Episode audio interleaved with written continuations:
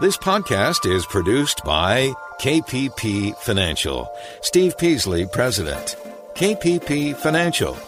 Independent thinking, shared success. And now today's podcast.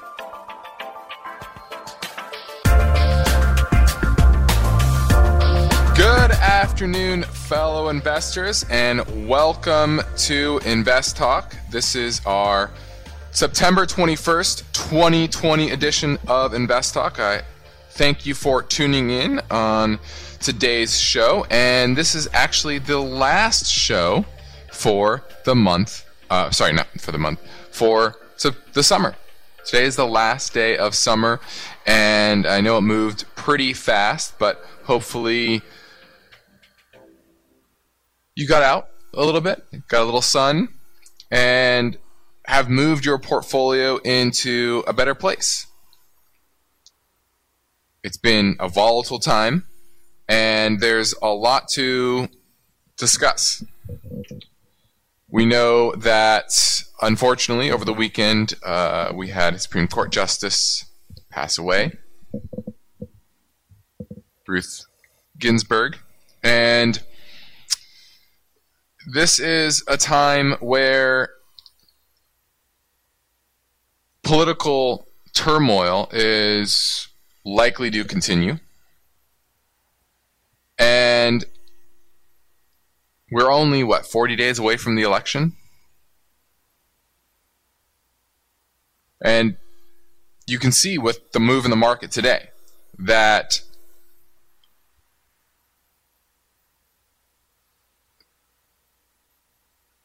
the risks in the market remain relatively high. And there are a lot of investors that, frankly, aren't prepared.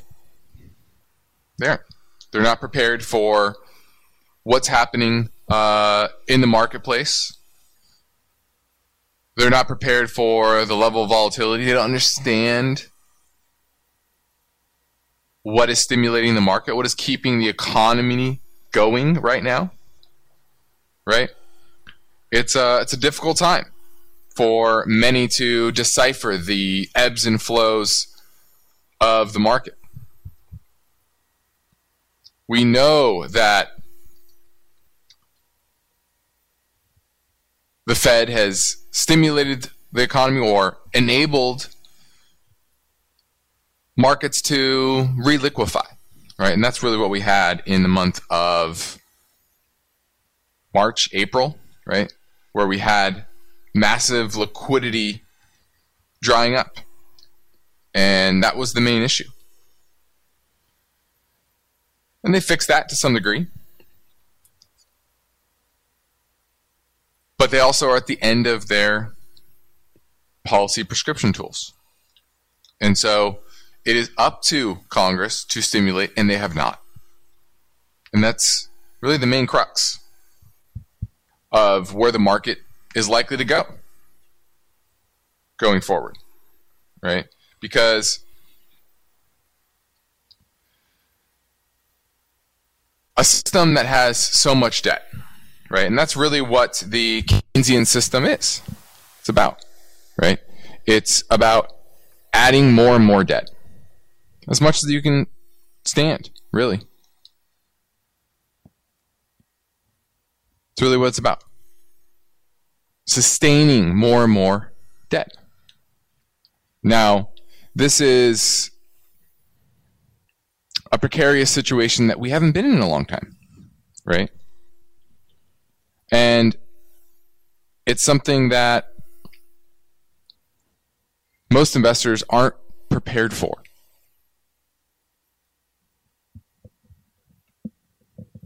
Most investors love a narrative. And this market is slowly coming back to the fundamentals of businesses and the economy. It always goes back there, right? The pendulum swims, swing, swings back and forth. And once the narrative is in doubt, what do people do? They look back to the fundamentals of businesses and the economy. Nikola Tesla or Nikola, I guess you could say, is a good example of this, right? The chairman stepped down because suddenly the narrative of this innovative company was put in doubt when it was reported that they pushed uh, uh, that one of their marketing videos was just pushing a truck down a slope, and now that they're probably going to come under some regulatory scrutiny.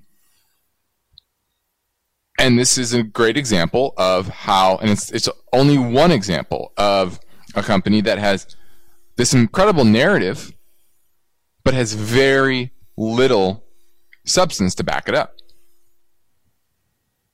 And like Warren Buffett always says, when the tide goes out, you can see who's swimming naked. And in my video on Friday, I talked about how the IPO market break the stock market. So you should check that out over at our, our channel on YouTube. But first, let's get to our caller questions right now at 888 chart. Hi, Stephen Justin. I've been looking at H&R Block, symbol HRB, and decided the fundamentals just aren't there for me. Perhaps you could touch on that, but my question is more so to do with volume. Options expired on Friday, and there have been more volume during the last five minutes of trading than perhaps the previous month combined. The stock also saw a one day plunge of more than 7% without any discernible news item. I have a couple theories, but I'm curious how you'd explain this phenomenon and what it means for me as an investor. Thank you. Well, there's a lot of weird things going on in the options market right now. Right, the average person. Th- this is what I think is happening uh, in, in general in the markets. The average person has realized that the government's not going to come in and save them. Right? But the government will come in and save the market. Right? Buy the dip. And they said, well, how do I get exposure to this? right? They feel it's a rigged game. So how did how does the average person get in on the market being saved at every turn? Well, you could buy stocks, you can buy individual stocks.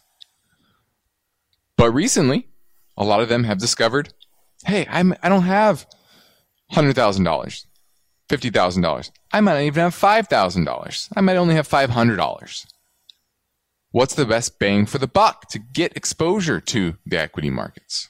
And that is through the options market. And that's why you've seen massive interest in call options, which historically, short term op- call options are not great bets. Can they be? Sure. And so this massive volume, and I see what you're talking about, huge volume on Friday on H&R Block. A lot of that could have to do with some sort of options positioning maybe an option bet. Could also be capitulation to the downside, right? Everyone kind of giving up on the H&R block story. That's certainly a possibility as well. So from a short-term perspective, I just think it's more to do with options. From a long-term perspective, hey, this has been going down for a long period of time, really since 2015, when it was trading at $35, $40 a share. Now we're at $14 a share. And it's a consistent drop, yields 7.3%. So that that's my read of it. Could be both, but most likely has to do with the options market.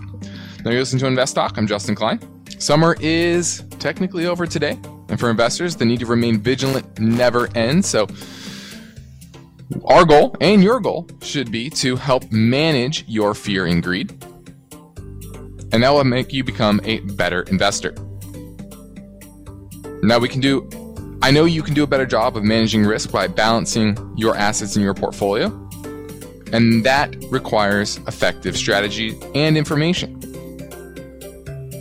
So that's our goal here is to help you develop those strategies and provide you with some of that information. Your participation is an important part of the mix. So give me a call at 888 99 chart.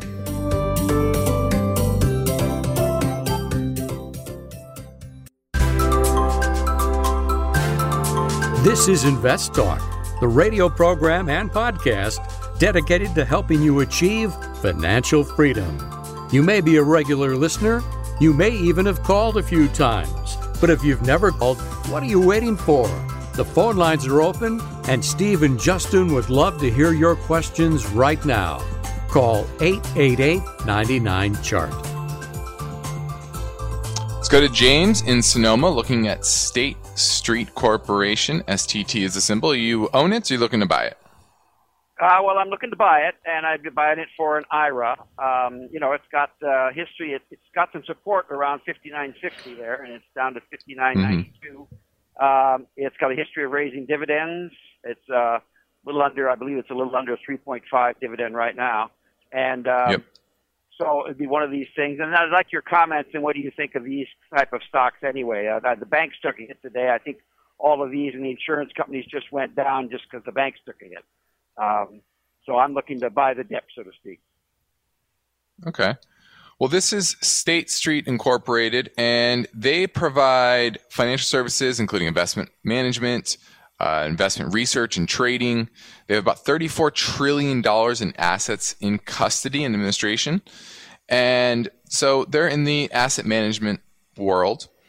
The problem is, is long term, their business has been uh, kind of declining, or at least in the last few years. 2018 was their high in earnings, seven dollars and twenty one cents, and they're only supposed to make six dollars and forty six cents this year, and actually down two percent to six dollars and thirty one cents next year. So I don't like that aspect of the the story here.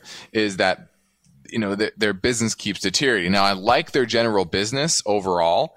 Uh, I think they have um, strong economies of scale with their size, and uh, they do have pretty strong economic moat around some of their businesses. So uh, I like that. Uh, the issue is technically in the, like you said, that they're in the financial services world. I like the insurance companies better than the asset managers. You know, there's a lot of assets flowing into index funds, et cetera, and that that becomes an issue for a company like State Street. So, um, you know, I, I, like what you're looking at, but I, you know, I wouldn't buy it yet just because the relative strength is only 37. So it's underperforming the overall market. It's, it's all its moving averages are pointing down. I like that you're, you have it on your watch list, but it's not cheap enough for me. It's probably fairly valued and I don't want to buy something that's fairly valued that's in a downtrend both te- technically on the charts as well as from earnings. I want to see the earnings picture start to move up as well as the technical picture. What was that? What would you, what would you consider to be cheap enough? Uh, this would need to be right now. It's at fifty nine ninety two. This needs to be in the forties for me to be, you know, to say this is cheap enough. Where it was in in March around forty three that's that's that's pretty decent uh, from a valuation perspective. That would mean it would be sufficiently undervalued for me to want to uh, hold on to it. But at the at the moment, it's just not quite cheap enough yet, and I don't see the earnings picture turning around. Right, to be honest with you, so uh, analysts expect earnings to fall two percent next year, and that's actually being downgraded from its previous estimates. So. I continue to wait on this. Keep on your watch list. I need a bargain basement price to be getting into State Street. Thanks for the call. 888 chart 888-992-4278 is how you get through and ask your question on today's show. Now, my focus point today concerns the question, can we expect more pain ahead in the mortgage market? So I'm going to give you the trends that are happening within the mortgage market and what that will ultimately mean for the real estate market uh, and the economy as a whole because there are some knock on effects of forbearance and some people coming off the forbearance rolls. So I'm going to touch on that. Also, minimum volatility ETFs and funds. Guess what? They haven't lived up to the hype.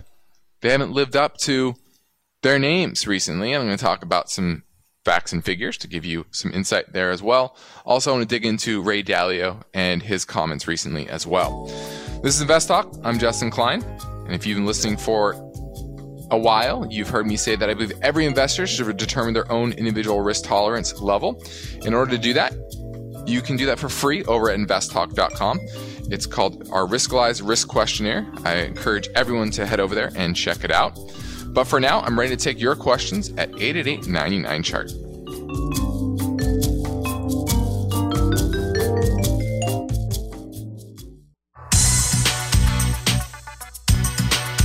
You are listening to Invest Talk.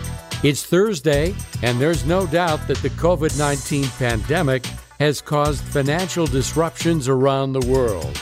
But you've got an asset portfolio to protect and grow. So you've got finance and investment questions. Justin Klein is here, and he's taking your calls live.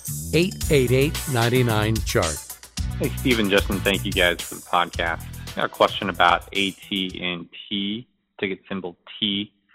trying to get into this for the dividend. It's been holding pretty steady in the 19 to 20 range over the last three months. Pays around a 7% dividend yield. And I'm wondering just to make some dividend income off of this and also possibly staying in that range, selling some covered calls and making some money off the premium. Do you think AT&T would be pretty good for this kind of income play or other dividend stocks out there that would be better? Thank you guys. Appreciate it.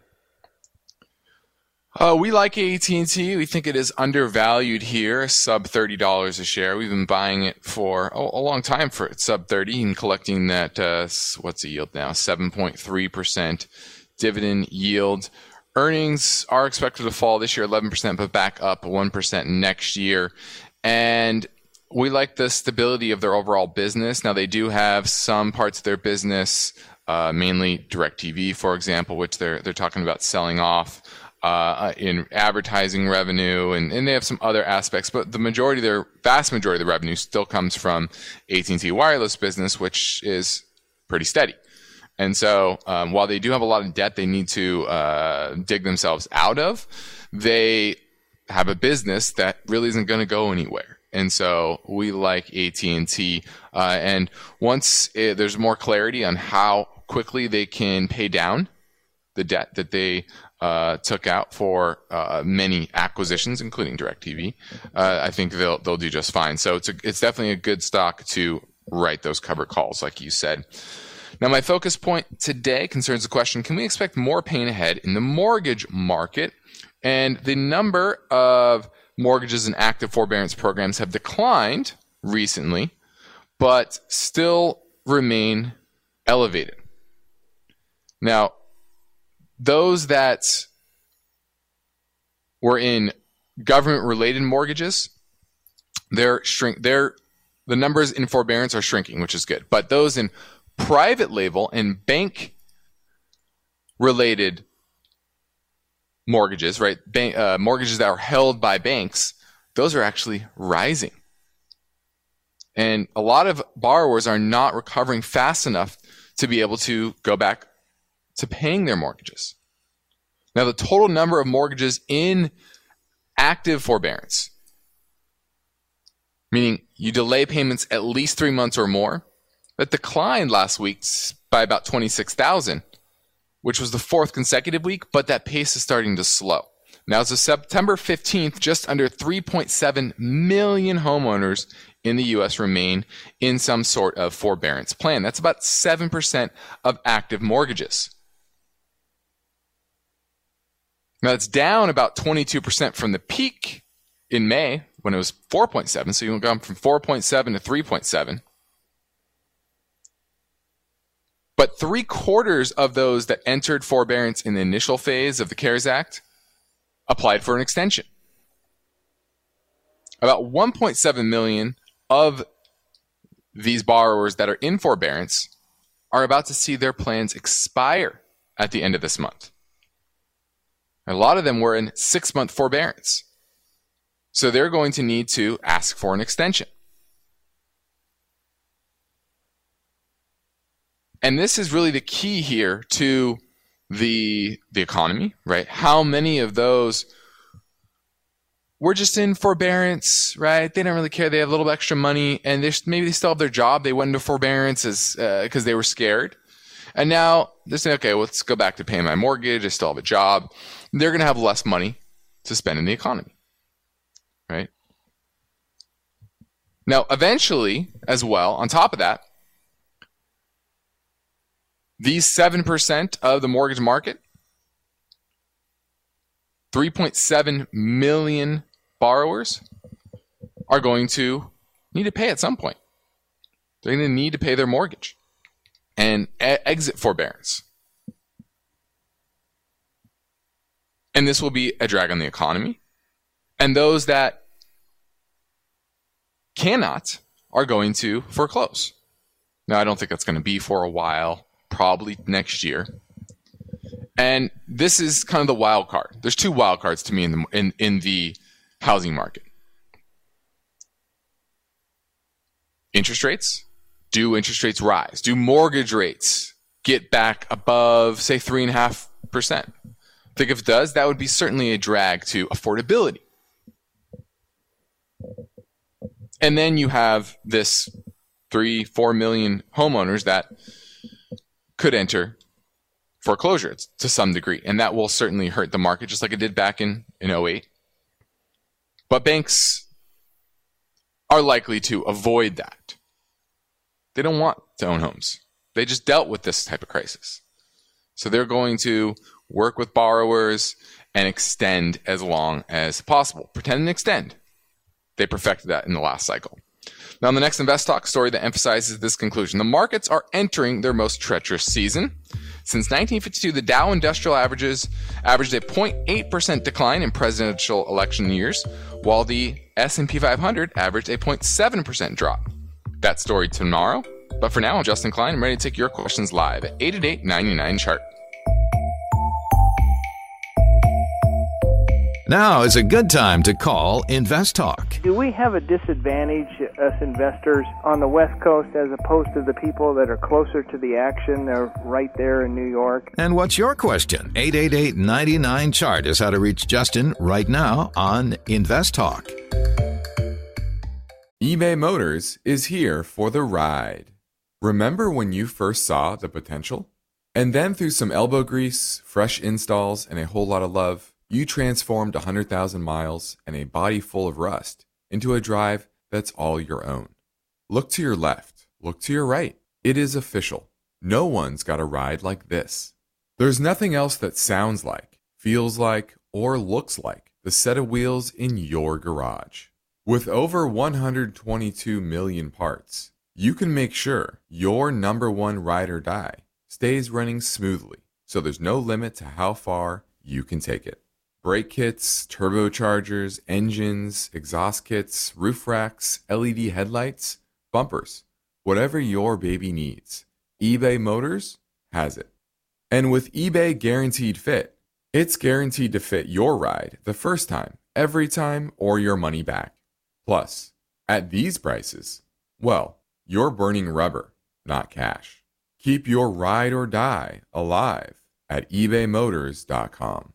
Eligible items only. Exclusions apply. Let's say you've been thinking about learning a new language. Okay. Why? I mean, how would it come in handy?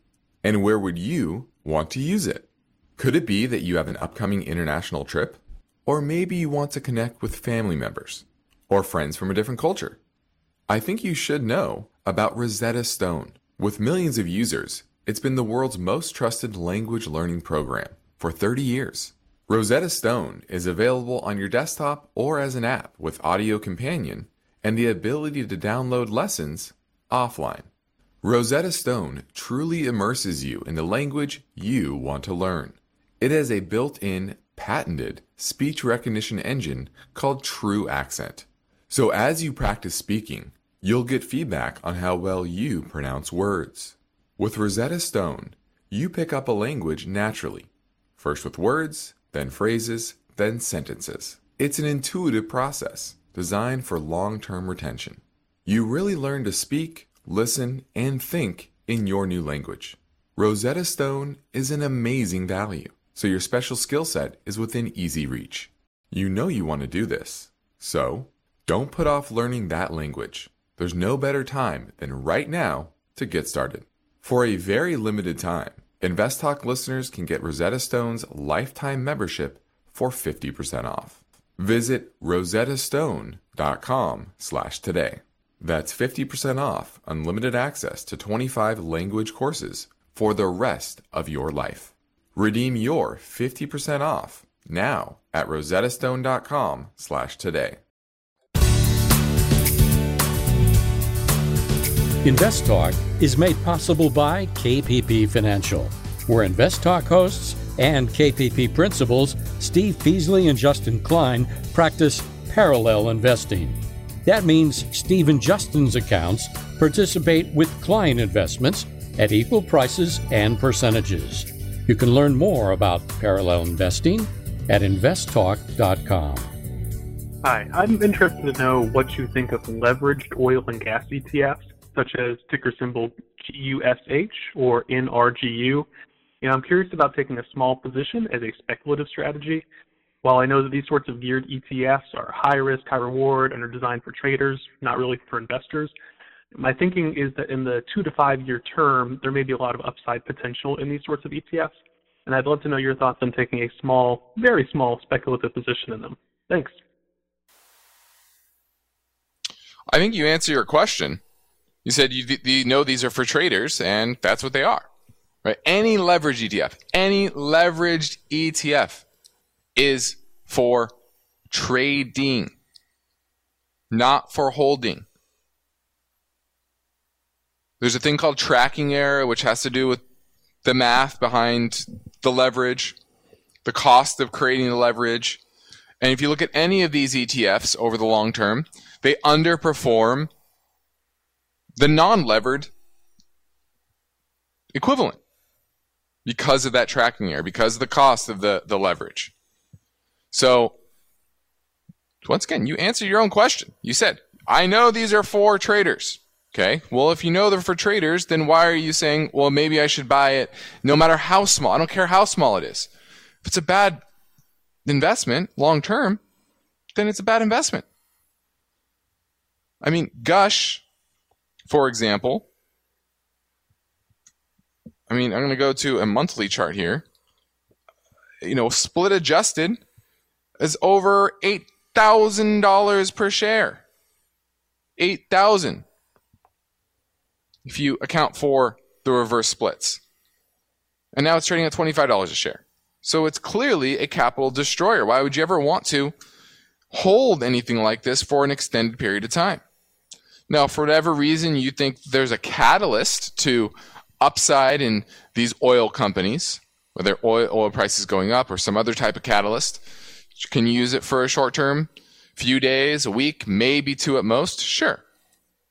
And that applies, same logic applies to all the leverage ETFs that are out there. But you answer your own question. It's for traders. It's not for buying and holding.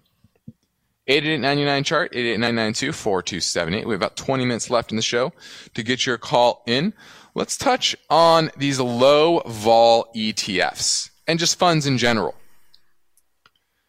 A lot of money has been flowing into these type of ETFs and funds.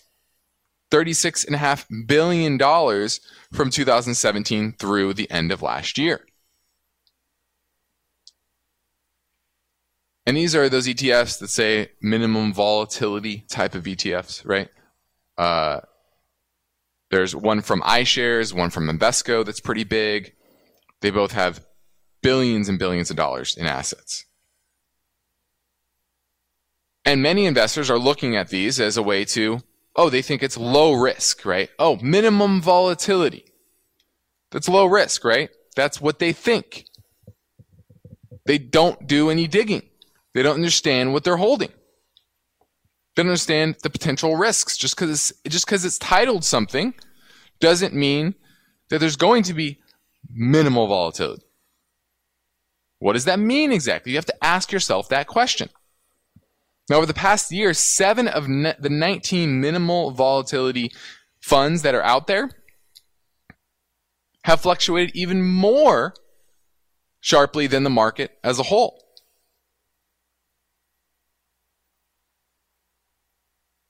And all of them have had about 85% of the volatility of the overall market, at least. Some, like I said, seven of the 19, even more. Now, a lot of them are looking backwards, right? You're looking at previous market events, previous volatility, the last cycle, for example, and looking at their level of volatility, saying, well, that's where you want exposure. But in practice, you're just bulking up on areas where, yes, over the past five years, 10 years, these sectors have had minimal volatility, that doesn't mean that they aren't capable of volatility and more volatility than the overall market. Remember, you're still buying equities. It's still high risk. I don't care what type of equity exposure you have, it's still high risk when you're all in equities. Good example the iShares minimum volatility ETF had 16% of its assets in financials, 9% in utilities, 8% in real estate, which typically are areas that have lower volatility. The Invesco low volatility ETF, 17% in financials, 27% in utilities, and 18% in real estate. Now, what's one thing all three of those sectors have in common? Well, the answer is their average debt levels tend to be higher than average. And you know, in a deflationary pulse, impulse, lots of debt becomes a problem. And the underlying assumptions about the level of volatility in a downturn were kind of thrown out the window. Right? They weren't expecting a pandemic. There was very little exposure to software, biotechs, two areas that felt a little safer. And remember, they're run according to rules, not human judgment. And they make changes on a schedule. And this one, the, Invesco one, made a lot of changes at very bad time, just simply based on the schedule.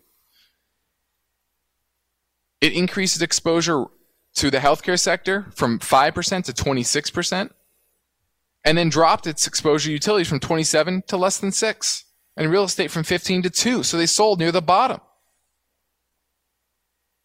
That was in April. So understand that just because it says minimum volatility or low volatility doesn't mean no volatility. You have to understand what type of risks you're still exposing yourself to, which is still equity risk. So make sure that you understand what you're investing in before you dive in. Now let's see if I can fit in one more caller question that came in from a listener in Washington State. Hey guys, this is Steve from Washington State. I'm curious about your thoughts on DR Horton, their home builder company, DHI, just being with the uh, low mortgage interest rates and people moving out of the cities. Curious if this might be a good move. All right, thanks for everything you guys do. Love the show. Bye.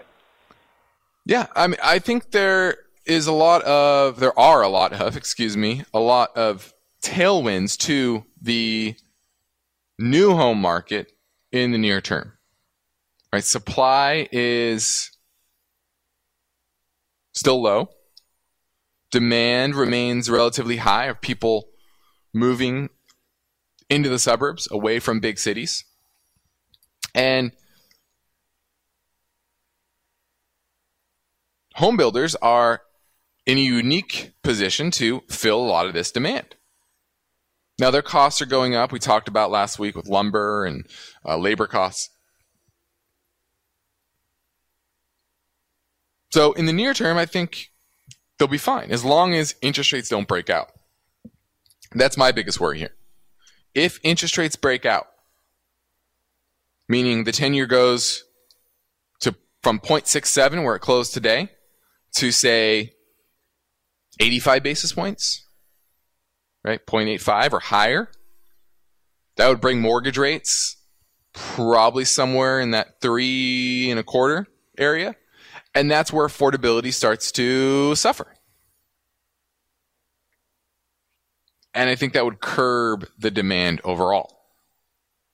So as long as you don't think interest rates are really going to push too much higher than they are right now, I think it'll be fine. But it depends on your thesis. Right? Also depends on those forbearance.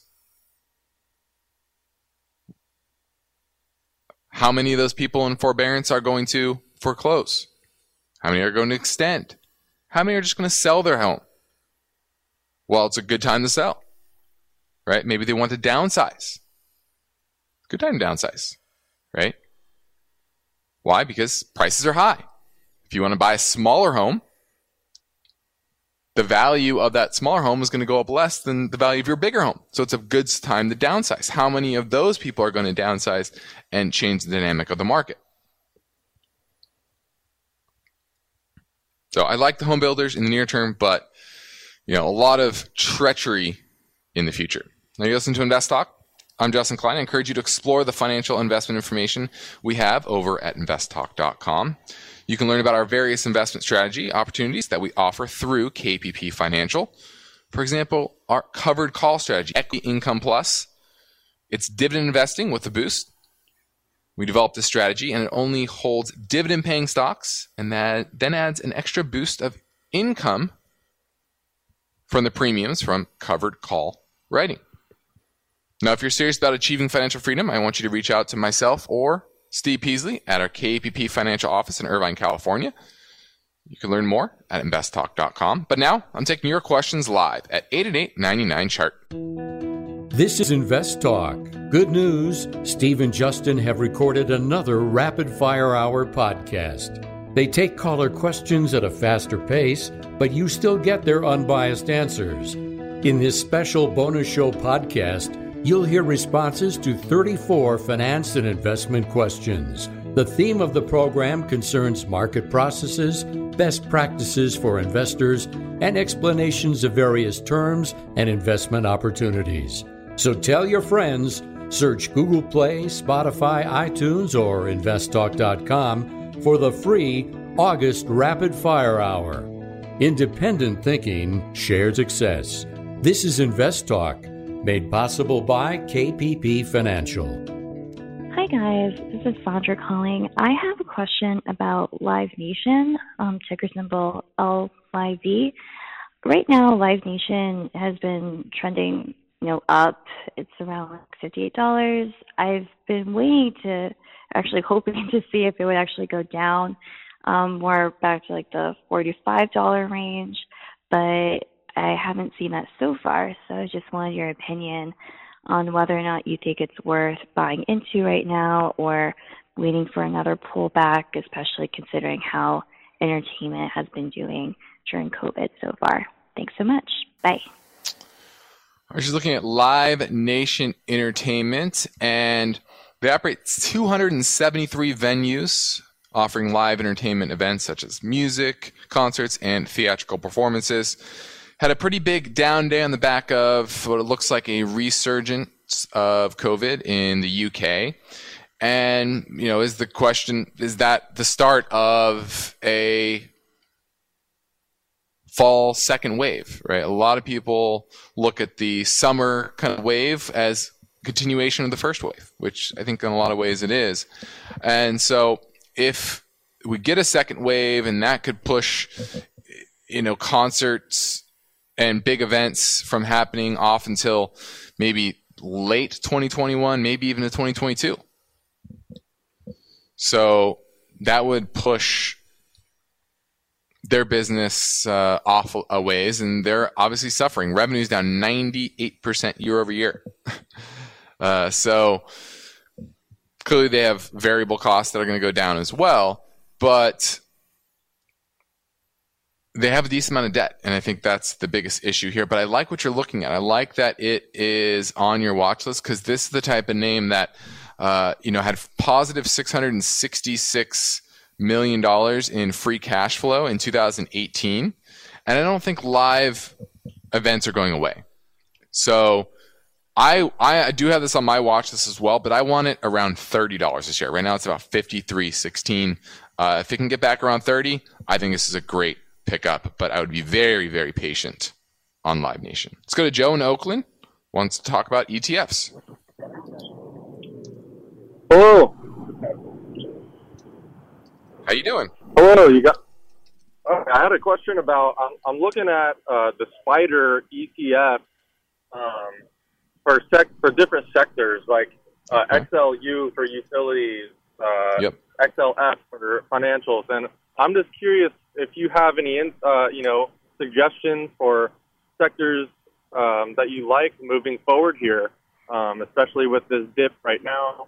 Um, what what sectors uh, are, are still good moving forward?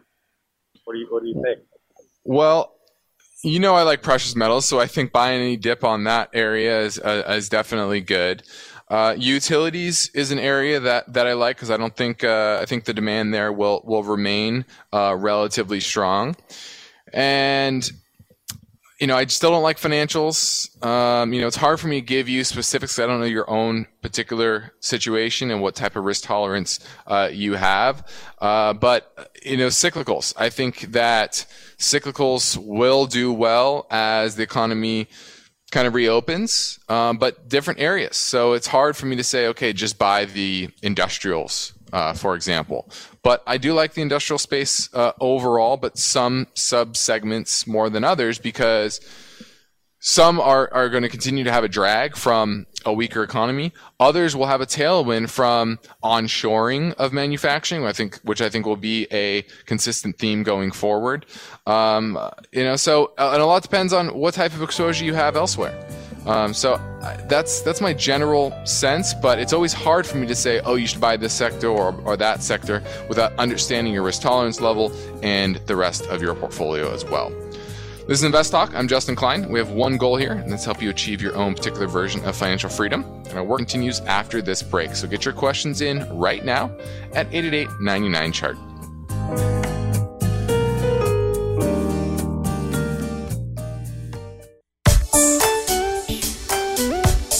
Listening to Invest Talk. Every Friday on the program and the podcast, Steve Peasley shares highlights from the newest edition of the KPP Premium Newsletter. Listen Fridays to Invest Talk. And now, Steve and Justin welcome your calls and questions. 888 99 Chart. Let's go to Steve in Palo Alto looking at Target. Do you own it? Are you looking to buy it?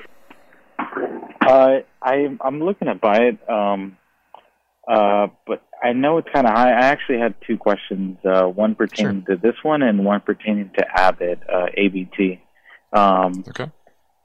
More so Abbott, just because um, I've seen a little bit of a dip of uh, in its price here in the past two weeks.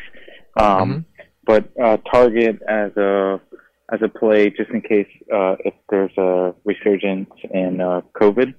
Uh, I know that was one of the uh, big stores that remained open during this whole uh, pandemic. So, just wonder your thoughts on that. Well, both Abbott and Target remain strong. Uh, technically, they, look perfectly fine, consolidating. Uh, valuation wise, I think Abbott's a little bit better valued, uh, but they're both, I would say, overvalued. And but I wouldn't say Target is to me a great COVID resurgence play. Uh, why? Because they, yes, they have a grocer side of their business, but they also sell a lot of other uh, discretionary items. And so I rather own grocers, direct grocers, and have exposure that way. So to me, Target is more, oh, they have good management. Uh, they are they have the assets to potentially compete with an Amazon. So if uh, say there's antitrust regulation around Amazon, Target could come in there and fill the void a lot, a lot along the lines of what Walmart's trying to do with uh, with their was a Walmart Plus uh, subscription, etc. So that's that's my play with Target. It's, it has nothing to do with valuation. It's definitely overvalued, um, but and it wouldn't be a, a re- COVID resurgence play at all. Um, but I like that you have both in your watch list. Both, just to me, are overvalued here at these levels, but technically they remain strong. So if you're trying to trade them, you're going to hold them for you know the next few months. Uh, these are, pretty strong plays uh, in that case. It depends on your time horizon, Steve. What what would it be? Um, I think uh, Abbott would be uh, a play, and Target would be uh, a long term hold. Okay. Yeah. I mean, I think Target, from a long term perspective, you're going to get better prices, but uh, it is a great company to hold a long term. Abbott, technically, I think your biggest risk here is what's happening with potentially Obamacare, right? Uh, the the healthcare sector has done very well the the lobbyists definitely basically wrote Obamacare for the most part, and so it it's helped the sector as a whole, from health and health uh, insurers to uh, drug companies to uh, medical device companies across the board. They've all done very very well under Obamacare. So if that gets repealed uh, because of uh, this, you know, one liberal judge coming off the the bench then you know that's the potential risk there. But um, both are, are, strong technically, and both are relatively overvalued. Thanks for the call, Steve. 888 chart 88992 4278. Let's close up quickly with comments from Ray Dalio. Uh, I love Ray Dalio. I think he's uh, one of the best economic minds of our time. He's a big, big thinker. He's written some incredible, incredible pieces. If you head over to his LinkedIn, uh, he is on chapter six of a, a very long, uh, basically history of currencies and economies and how we kind of have the rise and fall of countries and their economic systems. And, you know, the U.S., you know, we have been in a uh, 75 years of being the high man in the totem pole. But there are some major issues, a lot of it surrounding debt, uh, a crisis of capitalism, and the fact that naturally capitalism doesn't spread wealth evenly. And that's okay as long as there's some sort of meritocracy.